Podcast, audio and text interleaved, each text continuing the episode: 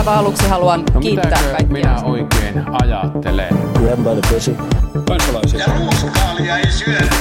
Mr. Gorbachev, tear down this wall. Politbyro. Aivan erinomaista perjantaita Politbyrosta. Täällä jälleen Sinikorpinen, Moikka. Juha Töyrylä, Huomenta. Minä Matti Parpala sekä tänään myös erikoisvieras, vieraileva tutkija Maria Annala ulkopoliittisesta instituutista. Kiva kun pääsit mukaan. Kiitos, kiitos. Mukava olla täällä. Kuten ehkä nokkelimmat jo arvaakin, niin Maria on täällä sen takia, että ajateltiin puhua vielä hetki Yhdysvaltain vaaleista. Ja viime viikolla oli ehkä vielä kaikille muille paitsi ää, Markku Ruotsilalle oli vielä vähän jännitti, että mitä tässä vaaleissa tapahtuu, mutta nyt alkaa ehkä näyttää jo pikkuhiljaa siltä, että, että pystyy alkaa hengittää ja, ja, ja vaalit, on, vaalit on siellä. Suurin osa on, on, on ju- julistanut, että, että vaalit kääntyy, kääntyy Bidenille ja, ja nyt tietysti kiinnostaa se, että mitä, mitä tapahtuu seuraavaksi. Eli, eli varmaan ensimmäinen kysymys, jota moni miettii, on se, että, että onko, uskaltaako tähän nyt luottaa, uskaltaako nyt hengittää ja, ja onko tämä vaalin tulos nyt selvä vai pitääkö vielä jännittää, että löytyykö joku oikeudellinen, oikeudellinen tapa tai muu, jolla tämä vielä mahdollisesti Trumpille kääntyy. Mitä Maria sanot? No kyllä mun mielestä se näyttää nyt selvältä se tulos, että Trumpilla on näitä erilaisia oikeusjuttuja, mutta ne nyt mitä pidemmälle tämä ääntenlasku on edennyt, niin ne äänierot on niin isoja ja sitten Biden voitti niin monessa osavaltiossa lopulta tai on voittamassa, että Trumpin pitäisi saada ihan hirveän monesta eri osavaltiosta aika iso määrä ääniä hylättyä, että sillä olisi vaikutusta siihen, kenestä tulee presidentti. Ja mitä mä oon lukenut, niin amerikkalaiset asiantuntijat, jotka on tähän paljon vielä mua paremmin perehtynyt, niin on aika monet sitä mieltä, että ei, vaikka ne se voittaisi kaikki nämä oikeusjutut, niin ei se enää riittäisi. Mitä mieltä saat, Maria, sitten siitä, siitä ajatuksesta, että, että on esitetty, että tämä strategia olisikin niin kuin vaan herättää niin paljon epäluottamusta, että, että sitten osavaltiot jättäisi vaalituloksen vahvistamatta, jolloin periaatteessa kai, kai sitten niin kuin joidenkin perustuslain tulkintojen mukaan päätös, päätös näiden niin kuin valitsijamiesten valinnasta siirtyisi osavaltion, osavaltion tota, ää, sitten niin kuin valituille, valituille henkilöille, jotka, jotka voisi sitten niin kuin vielä kääntää, kääntää, kääntää asian niin toisinpäin. Onko tässä, tässä niin kuin, onko tämä salaliittoteoria vai onko tässä mitään perää? No mä olin tuosta huolissani ennen vaaleja. Se ei ole siinä mielessä salaliittoteoria, että ihan tosissaan perustuslaki Yhdysvalloissa lähtee siitä, että vaaleja ei tarvitse edes järjestää, vaan osavaltioiden nämä vaaleilla valitut äh, hallintoihmiset, nämä paikallisen tason, osavaltiotason poliitikot, niin vois päättää ihan vaan suoraan, että kuka ne äänet, sen osavaltion valitsijamies äänet saa. Mutta tota, ei se nyt tällä hetkellä näytä siltä, että tätä kuitenkaan olisi tapahtumassa. Että, et must, tällä hetkellä mun arvio on se, että Trumpille tämä on tämmöistä niin kasvojen suojelemista, yritystä pelastaa omat kasvonsa. Että tässä on niin kuin ikään kuin hyvin erilainen näkemys kasvojen menettämisestä ja kasvojen pelastamisesta kuin mikä tyypillisesti kuuluu liberaalisessa demokratiassa tämmöisiin vaalitaisteluihin ja siihen, että joku ne aina häviää.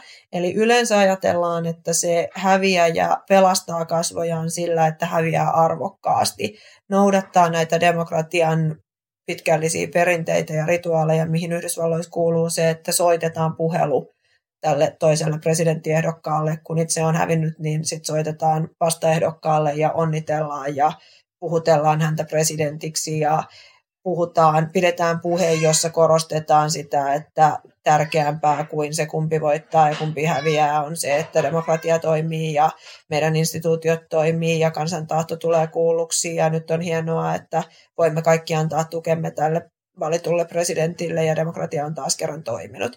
Ja tämä on niin kuin ikään kuin ollut perinteisesti se tapa Yhdysvalloissa, niin kuin monessa muussakin liberaalisessa demokratiassa näin pelastetaan kasvot. Näin osoitetaan, että olen hävinnyt arvokkaasti ja seuraavissa vaaleissa on taas seuraava taistelu ja silloin voi käydä toisin ja systeemi toimii, kaikki on hyvin. Mutta Trump selvästi käyttäytyy nyt niin, että hän kokee, että tämä olisi ihan totaalinen kasvojen menetys, että myöntäisi olevansa häviäjä. Trump on puhunut paljon voittamisesta ja häviämisestä muutenkin. Siitä kuuluu siitä, miten hän siitä puhuu ihan vuosien varrella, kun hän on puhunut siitä, että se on selvästi hänelle hyvin tärkeä tunteikas asia. Ja nyt se ajatus, että hän sanoisi, että minä hävisin, niin vaikuttaa olevan jotenkin aika kestämätön hänelle, mikä ei ole mitenkään yllättävää. Niin mä epäilen, että sen ennen kaikkea hän pyrkii siihen, että hän kokee, että hänen kasvot säilyy, jos ihmiset niin kuin voi halutessaan uskoa, että tämä oli salaliitto ja hän on oikea voittaja. Tämä on tämmöinen I want to believe, I need to believe. Mä mietin vaan sitä, että tässä puhuttiin niin demokratiasta ja niin normaalista demokraattisista käytännöistä, niin mun mielestä koko tämä niin Trumpin koko se, että miten, miten se niin kuin nimitettiin presidenttiehdokkaaksi lopulta ja miten sitten ikään kuin republikaanit ryhmittyivät hänen taakseen ja koko tämän nelivuotiskauden joka tässä on niin kuin ollut enemmän tai vähemmän niin kuin, tuntuu niin kuin välillä semmoista niin kuin kännistä poliitikkojen sekoilua siitä, joka on niin kuin johtanut keskustelua siitä, että ollaanko esimerkiksi niin kuin toimittu lain mukaan, ollaanko niin kuin ajettu oikeasti isänmaa etua niin sanotusti, niin republikaanipuolue on ollut mun mielestä niin kuin hämmentävän jotenkin hiljaa ja oikeastaan pyrkinyt vaan ehkä niin kuin omia asemiaan tässä jollain tavalla turvaamaan. Ja nytkin nytkin sieltä aika vähän sitten jonkin verran, mutta sitten edelleen ää, tuntuu, että siellä on sitä sellaista, että ei haluta lähteä niin kuin siihen, että okei, no niin, nyt nämä vaalit meni Bidenille ja eteenpäin. Mitä sä luulet, että niin kuin republikaanipuolueelle, niin kuin, mitä, minkälainen republikaanipuolue meillä on nyt niin kuin neljän vuoden jälkeen, ja pystyykö ne niin kuin, tavallaan palautumaan takaisin niin kuin normaaliksi demokratiaa kannattavaksi puolueeksi? No siinä on tosi vaikea juttu se, että Trump tuskin häipyy kuvioista, vaikka se käytännössä ikään kuin hyväksyisi tappionsa siinä mielessä, että oikeusjutut tulisi käytyä ja se poistuisi valkoisesta talosta ja Biden astuisi virkaan, niin Trump varmastikin pyrkii kuitenkin jatkamaan mielipidevaikuttajana. Hän on leikitellyt ajatuksella, että pitäisikö hänen asettua uudelleen ehdolle. Jotkut on spekuloinut, että joku hänen lapsistaan tai lasten puolisoista asettuisi ehdolle, tai vaikka kukaan Trump-niminen ei asettuisi ehdolle seuraavissa vaaleissa, niin sitten puhutaan, että hän saattaisi vaikka perustaa TV-kanavan tai haluta vähintäänkin jonkun oman TV-ohjelman jollakin olemassa olevalle kanavalle. Hänellä on se Twitter-tilinsä ja ne omat faninsa, jotka on uskollisia. Se Trumpin vaikutusvalta ei tule poistumaan. Tämä vaalitulos osoittaa sen, että Trumpilla on tosi paljon kannatusta – Täytyy muistaa, että näissä vaaleissa äänestysprosentti oli niin kova ja kisa oli niin tasainen, että Trump sai toiseksi eniten ääniä koko niin kuin Yhdysvaltojen presidentinvaalien historiassa. Se sai enemmän ääniä kuin nyt Bidenia lukuun ottamatta yksikään presidentinvaalien voittaja ikinä. Eli sillä on ihan hirvittävän paljon kannatusta. Se sai ihmiset ihan niin kuin ennätyksellisinä määrinä sekä ne, jotka vastustaa häntä, että ne, jotka kannattaa häntä, mutta myös ne kannattajansa, niin tulemaan vaaliuurnille. Ei republikaanipuolueella ole varaa ottaa sitä riskiä, että merkittävä osa näistä äänestäjistä ei itse asiassa viittaa koko puolueesta, vaan heille ainoa olennainen juttu tässä on se Trump. Eli ei ne, niin kun, jos Trump olisi saanut semmoisen oikein niin kun, tavallaan täystyrmäyksen äänestäjiltä, Biden olisi saanut murskavoiton ja demokraatit olisi saanut senaatin ja lisännyt paikkojaan edustajain huoneessa ja olisi syntynyt sellainen olo, että äänestäjät on nyt jotenkin nähtyä neljä vuotta, miten Trump hallitsee, niin todennut, että tämä ei missään nimessä ole se, mitä me halutaan. Jos olisi tullut sellainen vaalitulos, niin sitten republikaanipuolue olisi voinut sanoutua irti Trumpista, todeta, että se on meille taakka, kiviriippa, josta, joka niin kuin pudotetaan tästä nyt. Mutta kun näin ei käynyt. Ja republikaanithan pärjäs hyvin.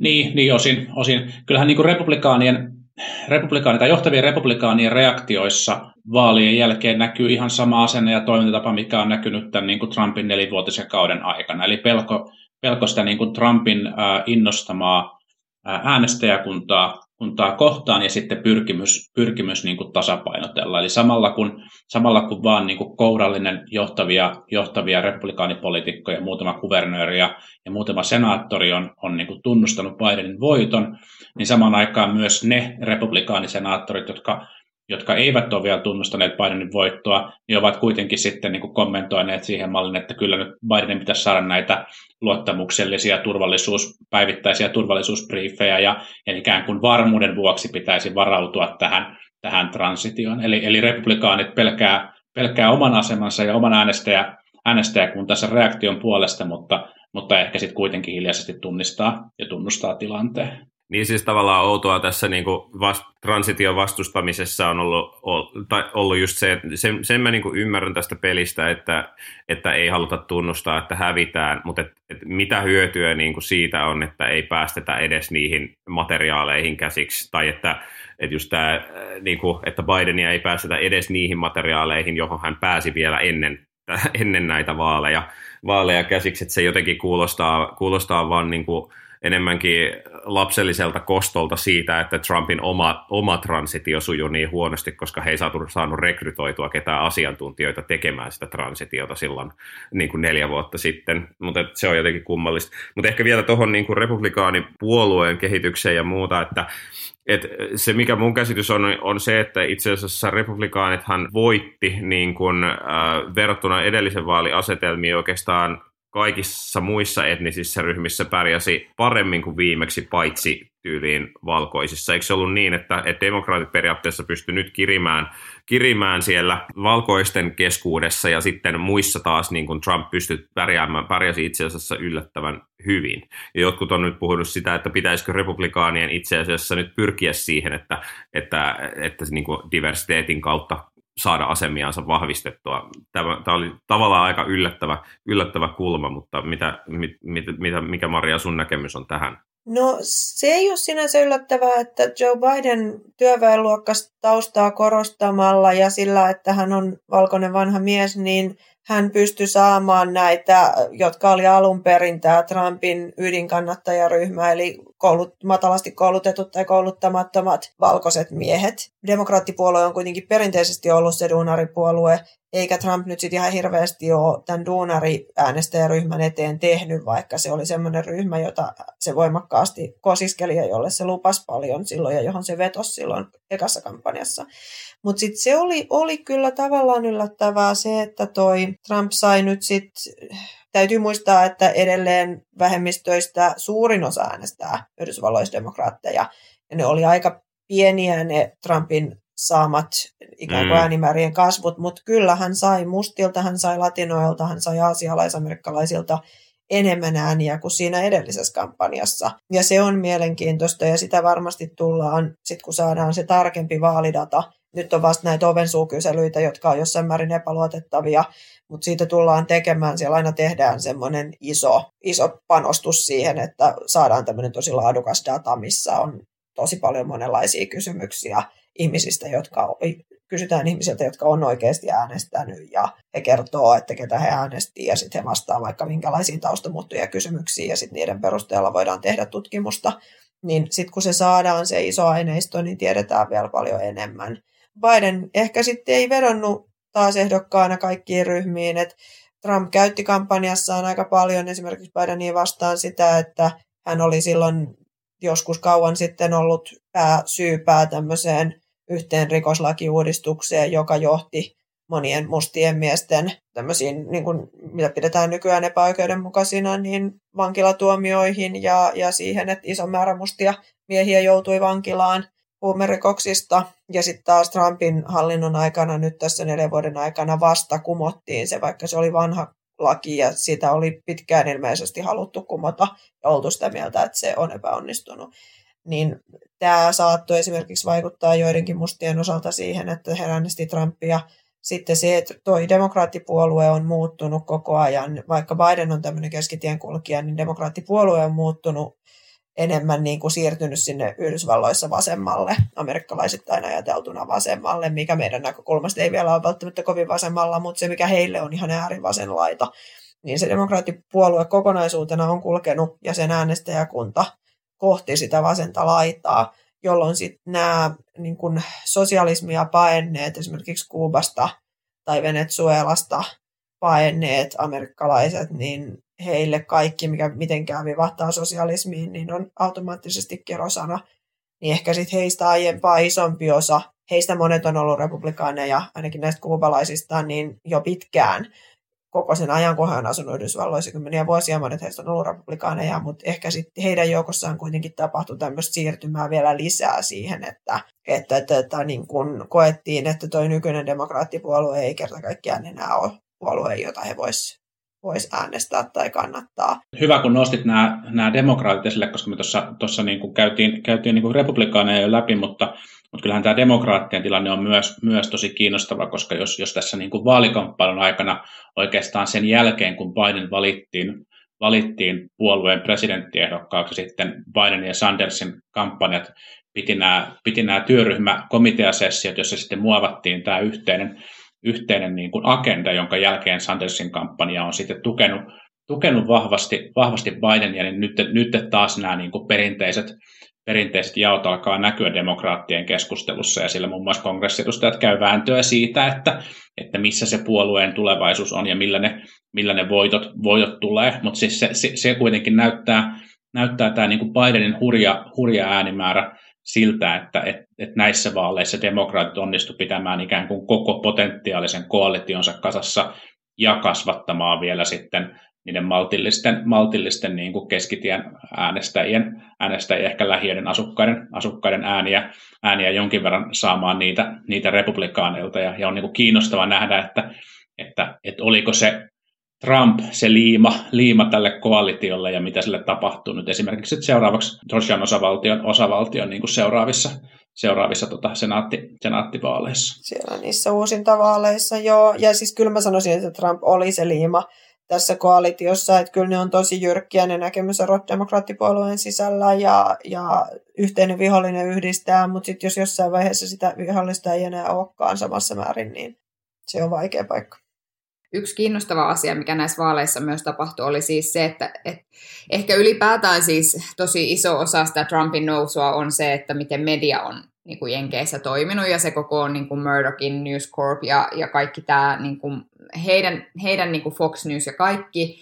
Mutta sitten se, mikä oli kiinnostavaa, oli se, että näissä vaaleissa musta tuntui, siis mulle tuli se tunne, ja toki mä en seuraa ehkä päivittäin yhdysvaltalaismedioita, mutta tuli se tunne voimakkaammin, että nyt niin kuin – niin kuin mediat laidasta, laidasta riippumatta ikään kuin ensimmäistä kertaa oikeasti sanoi, että hevon paskaa, kun ne kuuli hevon paskaa. Et sitten keskeytettiin ne, et sit keskeytettiin ne puheet ja sanottiin, että nyt me ei voida antaa tämän enää mennä pidemmälle, koska tässä on nyt niin paljon kaikkia valheellisia väittämiä.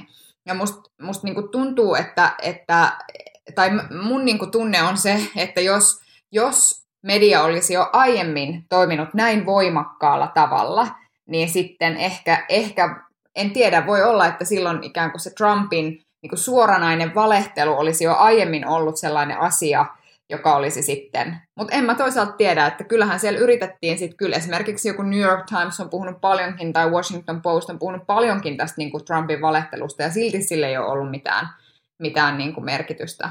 Et mä jännittävää nähdä, että mitä tämä tavallaan, miten tämä niin median toiminta jatkuu suhteessa nyt vaikka Trumpiin tai suhteessa seuraavaan Donald Junioria, joka sieltä nousee tai niin kuin näin. Että... Niin tässä oli toki niin kuin kiinnostavaa se, että tämä oli ikään kuin ennennäkemätön, tai ei ikään kuin, vaan tämä oli ennennäkemätön hyökkäys Yhdysvaltojen demokratiaa vastaan. Et se oli se kohta, mihin moni media veti rajan. Ja tavallaan, jos ajatellaan, että meidän olisi jotenkin aikaisemmin puuttua, niin mä en oikein tiedä, mikä se kohta olisi ollut. Et Trump on jotenkin, siinä on tullut se semmoinen sammakon keittämisefekti, että sammakko kuiskentelee vedessä ja sitten se vesi kuumenee siinä koko ajan enemmän sen ympärillä ja sitten se keittyy ennen kuin se tajuaa, että vesi on kuumaa. Et Trumpin siitä alusta lähtien, kun se aloitti sen kampanjansa, niin on ollut erilaista skandaalia ja kohua, ja silloin koko ajan ollut tämä totuuden jälkeinen viestintästrategia, eli että sen sijasta, että jotenkin harkitusti suunnitelmallisesti valehdeltaisiin, niin puhutaan ihan vaan mitä sattuu mieleen tulemaan, mikä sillä hetkellä vaikuttaa siltä, että tämä voisi olla mulle eduksi, ihan riippumatta, että onko se totta vai se vai tietääkö edes itse, mikä on totta ja mikä ei, niin se on ollut niin johdonmukaisesti sillä koko ajan, että sen piti olla semmoinen joku yksittäinen tuommoinen niin kuin selkeä teko, joka jotenkin meni vielä pidemmälle kuin mikään aikaisempi, mikä pystyy olemaan sellainen kohta, missä media sitten tosiaan veti liinat kiinni ja totesi, että tätä me ei näytetä kansalle. Ja tämä oli sellainen hetki, mä en keksi äkkiseltään, että mikä olisi voinut olla sellainen hetki aikaisemmin.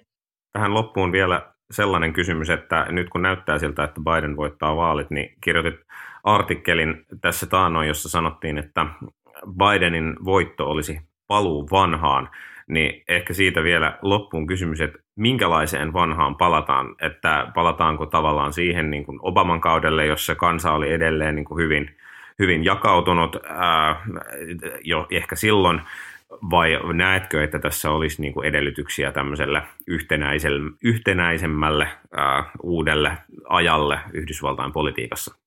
Ei ole kyllä yhtenäisemmälle ajalle niin kuin sisäpoliittisesti. Mä luulen, että se viittaa siihen Bidenin ulkopolitiikkaa käsittelevään artikkeliin.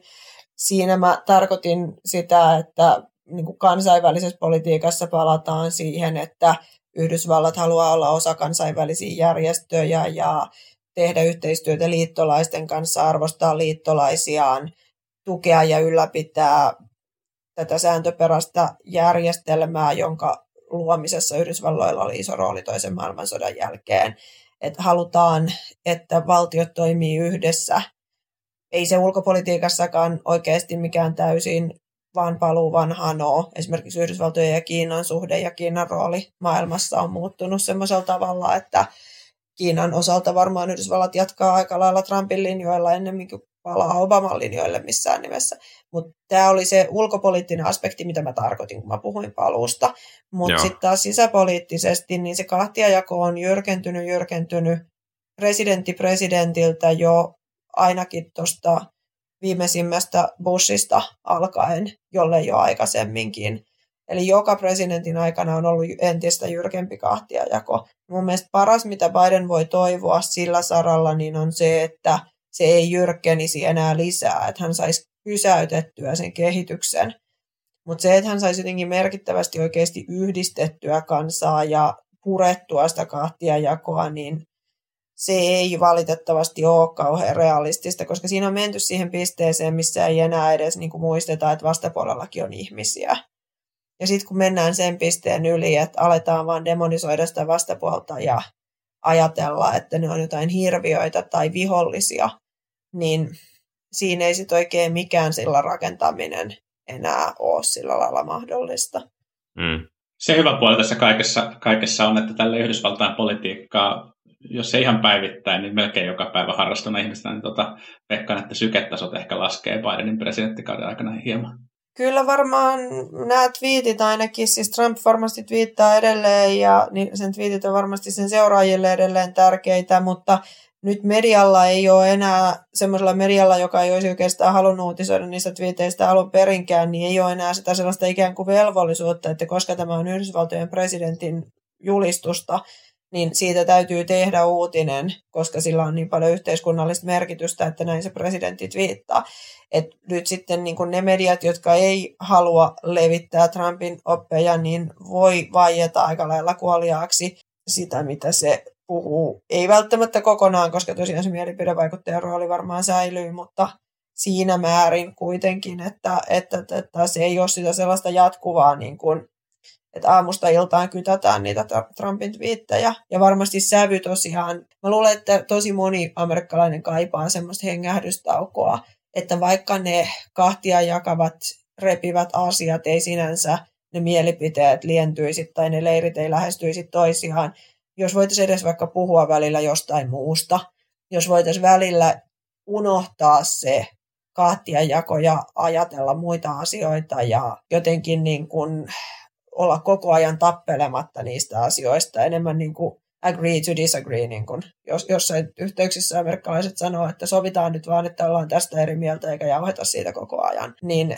jos, jos tämä Bidenin kausi voisi olla sen tyyppistä aikaa, että niitä ei ainakaan lietsottaisi niitä kahtia jakoja eikä aktiivisesti revittäisi kauemmas toisistaan niitä kahta leiriä, niin se olisi jo varmasti monelle helpotus. Toivotaan, toivotaan että näin käy ja toivotaan, että tämä että tämä ennustus tulee perjantaina 13. päivä, niin, niin toivotaan, että se ei ainakaan heikennä sen tehoa. Kiitos Maria Annala vierailua tutkija ulkopoliittisesta instituutista. Oli, oli kiva, että tulit mukaan tähän jaksoon. Oli kiva olla mukana. Kiitos teille. Sitten siirrytään muihin kansakuntaa jakaviin aiheisiin. Ää, ensimmäisenä ensimmäisenä voidaan aloittaa siitä, että, että tällä viikolla on keskusteltu paljon nuorisorikollisuudesta. Jos en ole ihan väärässä, niin, niin keskustelu taisi ehkä lähteä siitä, siitä kiinni, kun Helsingin Sanomissa pohdittiin, että, että Helsingissä on noin 100-150 nuorta, nuorta, jotka ovat ehkä, miten se nyt sanoisi, poikkeuksellisen alttiita ää, väkivaltarikoksille ja ehkä joku käytti jotain termiä jengiytyminenkin, vaikka ehkä se oli, se oli ehkä kuulosti vähän paljon sanotulta, kuulosti enemmänkin, että kyseessä oli kyseessä on enemmänkin yksilöistä, yksilöitä tai pieniä joukkoja, joista, joista tässä oli kyse, mutta paljon keskustelua siitä saatiin varsinkin sen takia, että osa ilmeisesti näistä nuorista on niin sanotusti maahanmuuttajataustaisia. Tai siis valta, valtaosa joukossa ilmeisesti muutamia, muutamia, jotka siis eivät ole, mutta, mutta tämä oli niin kuin se, kai se määrittävä piirre ainakin poliisin lausuntojen, lausuntojen mukaan. Mm. Mistä tietenkin seurasi niin kuin jokseenkin arvattava, arvattava keskustelu, jossa, jossa tota, ehkä tällä viikolla ei tarvitse kunnia mainintoja, mainintoja jakaa. Mun mielestä Sami, Sami Sundel Twitterissä kuvasi hienosti tätä kerää koko sarja journalismiksi, jossa, jossa tota, sekä tässä että meidän seuraavassa aiheessa niin, niin lehti kirjoittaa, kirjoittaa kohua herättävän, herättävän jutun ja sen jälkeen raportoi kohusta ja sen jälkeen analysoi käytyä keskustelua ja kohua. Ja tässä saadaan sitten monta, monta juttua samasta asiasta aikaiseksi.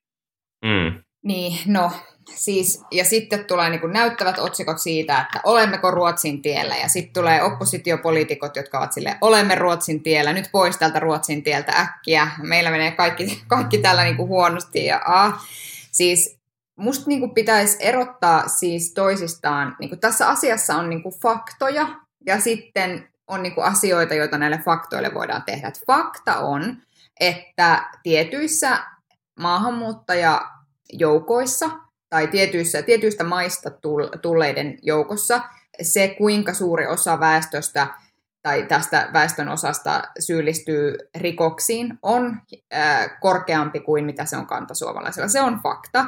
Se ei silti ole valtavan korkea se osuus. Eli ei puhuta niin kuin ollenkaan siitä, että joka kolmas iranilainen, joka tänne tulee, tekee rikoksen. Että me tavallaan, että, niin kuin pitää muistaa, että se kuitenkin se osuus on huomattavan pieni osuus siitä koko porukasta, vaikka se esiintyvyys on suurempaa. Sitten toinen asia on se, että on fakta, että väkivaltarikollisuus ylipäätään on vähentynyt. On fakta, että alaikäisten tekemät vakavat, vakavat tämmöiset väkivaltarikokset ovat lisääntyneet. Ja siellä on niinku tavallaan tämmöisiä moniongelmaisia, jotka käyttää huumeita ja joilla on niinku monenlaisia ongelmia jotka pitäisi pystyä saamaan kiinni. Ja tämä ei niin kuin painotu, tai tämä, tässä ei ole kyse pelkästään maahanmuuttajista, vaan niin kuin myös, myös ikään kuin ihan niin kuin su, niin kuin Suomen, suomalaisista.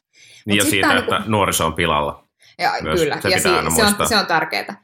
Mutta sitten tämä niinku keskustelu näistä maahanmuuttajataustasista on myös sinänsä hankala, että et kenestä me niinku puhutaan, kun me puhutaan maahanmuuttajataustaisista. Et puhutaanko me ihmisestä, joka on syntynyt Suomessa, mutta ei, mutta ei niinku, näytä siltä, mitä me olemme perinteisesti tottuneet yli ajan pitämään suomalaiselta näyttävältä, näyttävältä, näyttävältä ihmiseltä, jolloin me ajatellaan heti, että hän on tullut tänne jostain muualta ja hän on maahanmuuttajataustainen. Et mitä me, mitä me niinku tarkoitetaan.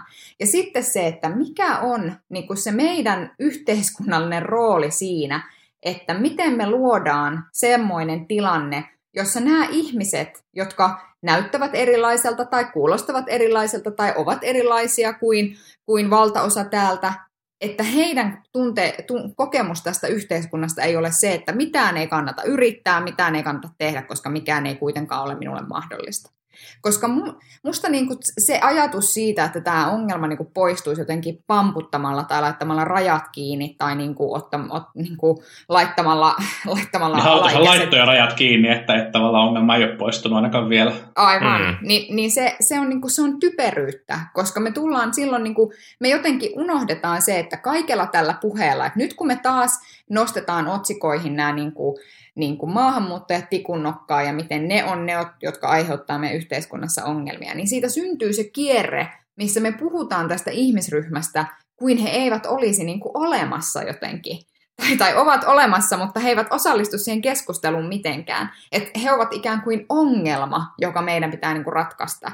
Ja sitten me niin kuin jotenkin ihmetellään, että mi, miksi nämä ihmiset on niin vihaisia tai mi, miksi nämä niin kuin, nuoret ei osaa arvostaa sitä yhteiskuntaa, missä ne ovat. Oh. Mm. Niin, siis mä en, niin kuin, mä en niin kuin, hittojakaan tiedä, mitä tulee ongelmalle pitäisi niin kuin, tehdä, koska siis eittämättä se on niin kuin, ongelma ja, ja, ja niin kuin, olisi niin kuin, todella tärkeää, että, että Helsingissä kadut olisi, olisi kaikille turvallisia ja, ja iso osa näistä, näistä uhreista, joita näihin niin uutisoituihin rikoksiin liittyy, on siis, on siis toisia, toisia nuoria.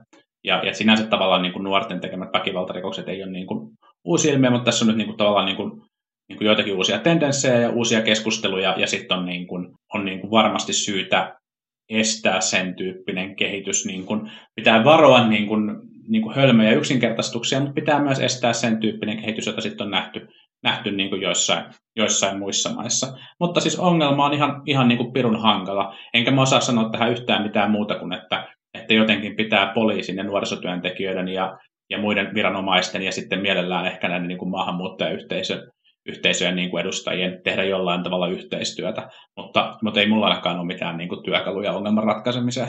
Se, mikä pitää vielä muistaa tässä, on se, että, että tilastothan osoittaa, että nuorisorikollisuus on siis vähentynyt viimeisen kymmenen vuoden. Että tavallaan niin tämä, tämä tavallaan keskustelu, mikä tässä taas lehti, niin niin ehkä siinä aika nopeasti unohtui se, että mikä se todellisuus on itse asiassa verrattuna muutamankaan vuoden takaisen tilaisuuteen. Vaikka, tilaisuuteen. Ja vaikka äh, Juha sanoi alussa, että ei mitään palkintoja tässä kellekään ole syytä jakaa, mutta, mutta täytyy kyllä arvostaa esimerkiksi nyt tota Elina Lepomäen kirjoitusta tästä asiasta, joka oli silleen kokoomuslaiselta niin kuin varsin mukavan maltillinen kannanotto tähän todeten muun muassa tämän tilasto, tilastoasiaan, että syytä, syytä niin kuin akuuttiin huoleen ei sillä tavalla ole, mutta tietysti täytyy pitää huolta siitä, että tämmöistä niin kuin toivottomuutta ei, ei pääse syntymään mä unohdin tämän kokoomustasotuksen tässä palkintojen jaossa. jaossa niin, sorry. niin kyllä. E, niin siis, mutta mä ymmärrän, että sä unohdat sen, koska siellä on niinku tavallaan, mä en tiedä, onko silleen, että kun on niinku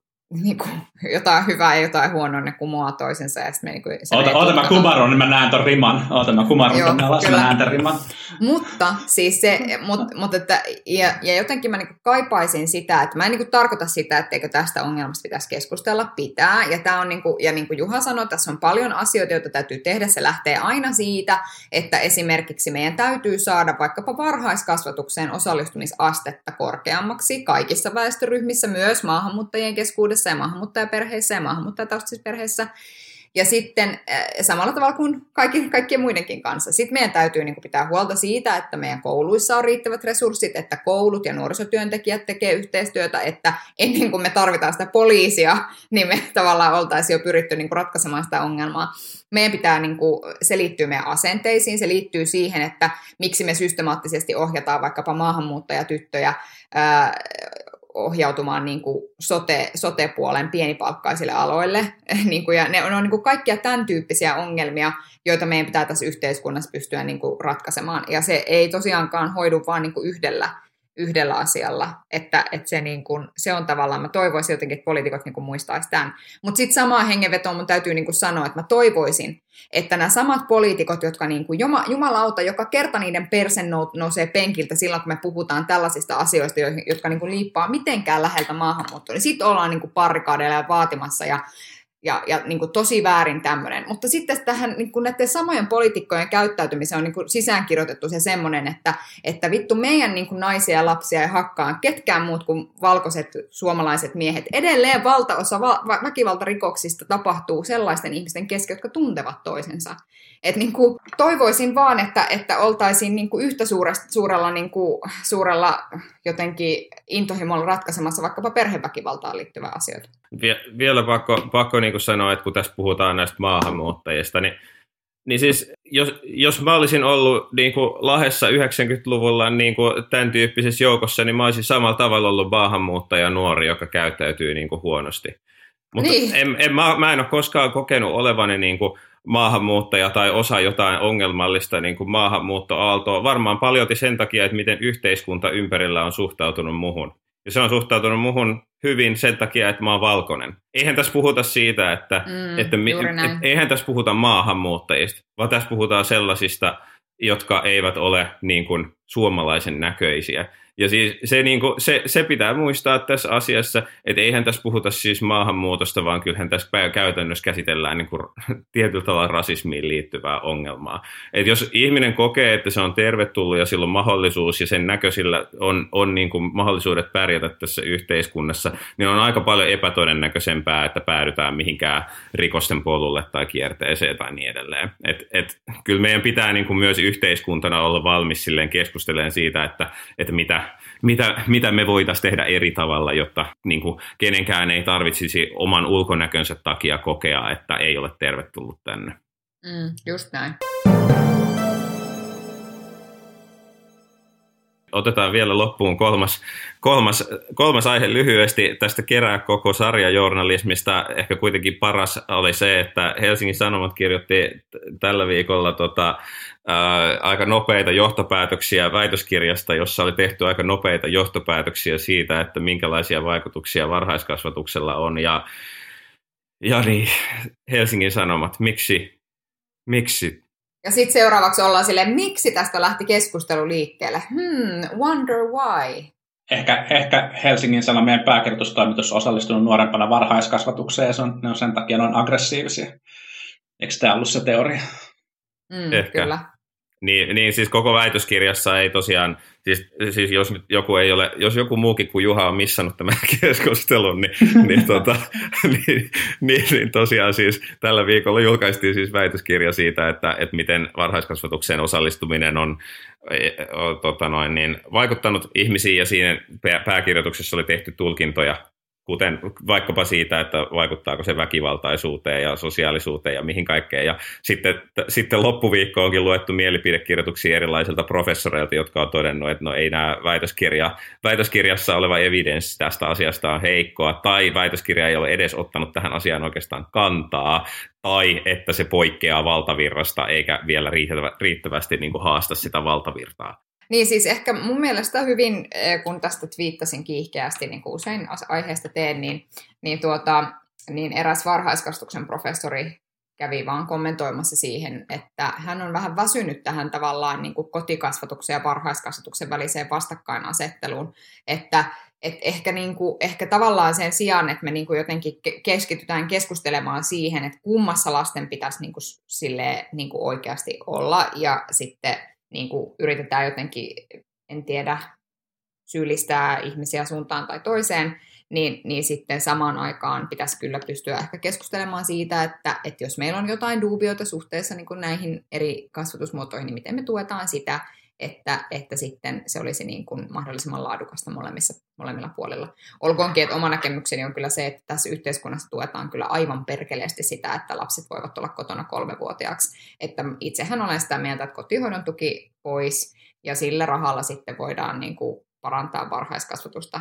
Siinä olisi aika paljon rahaa, millä pystyttäisiin tekemään sitten asioita siellä puolella. Niin sitten loppuisi se huolehtiminen siitäkin Joskin täytyy myöskin sanoa, meistä kolmesta olen toistaiseksi ainoa, jonka, joka on niin kuin tämän mahtavan palvelun piirissä niin kuin millään tavalla, niin koko sen kolmen vuoden aikana, minkä, minkä olen itse nähnyt hyvin läheltä tätä varhaiskasvatusasiaa, niin, niin eh, ongelmia ei niin kuin ole massiivisessa määrin ollut. Henkilöstö ei ole vaihtunut samalla tavalla kuin myllytetään tuolla, ja, ja niin kuin ryhmäkoot on pysyneet maltillisina, ja lapseni ei ole niin kuin ikuisessa sairastumislimbossa ja muussa. Että ei, se, että ei se arki ole siellä tavallaan varhaiskasvatuksessa ihan niin ankeaa kuin mitä siitä, että käydään sitä keskustelua. Mä en sano, etteikö siellä olisi ongelmia, varmasti on, mutta, mutta se, että, että onko se sitten niin luokattoman huonoa kuin mitä välillä niin kuin siitä keskustelusta saa ymmärtää, niin ei kyllä todellakaan ole.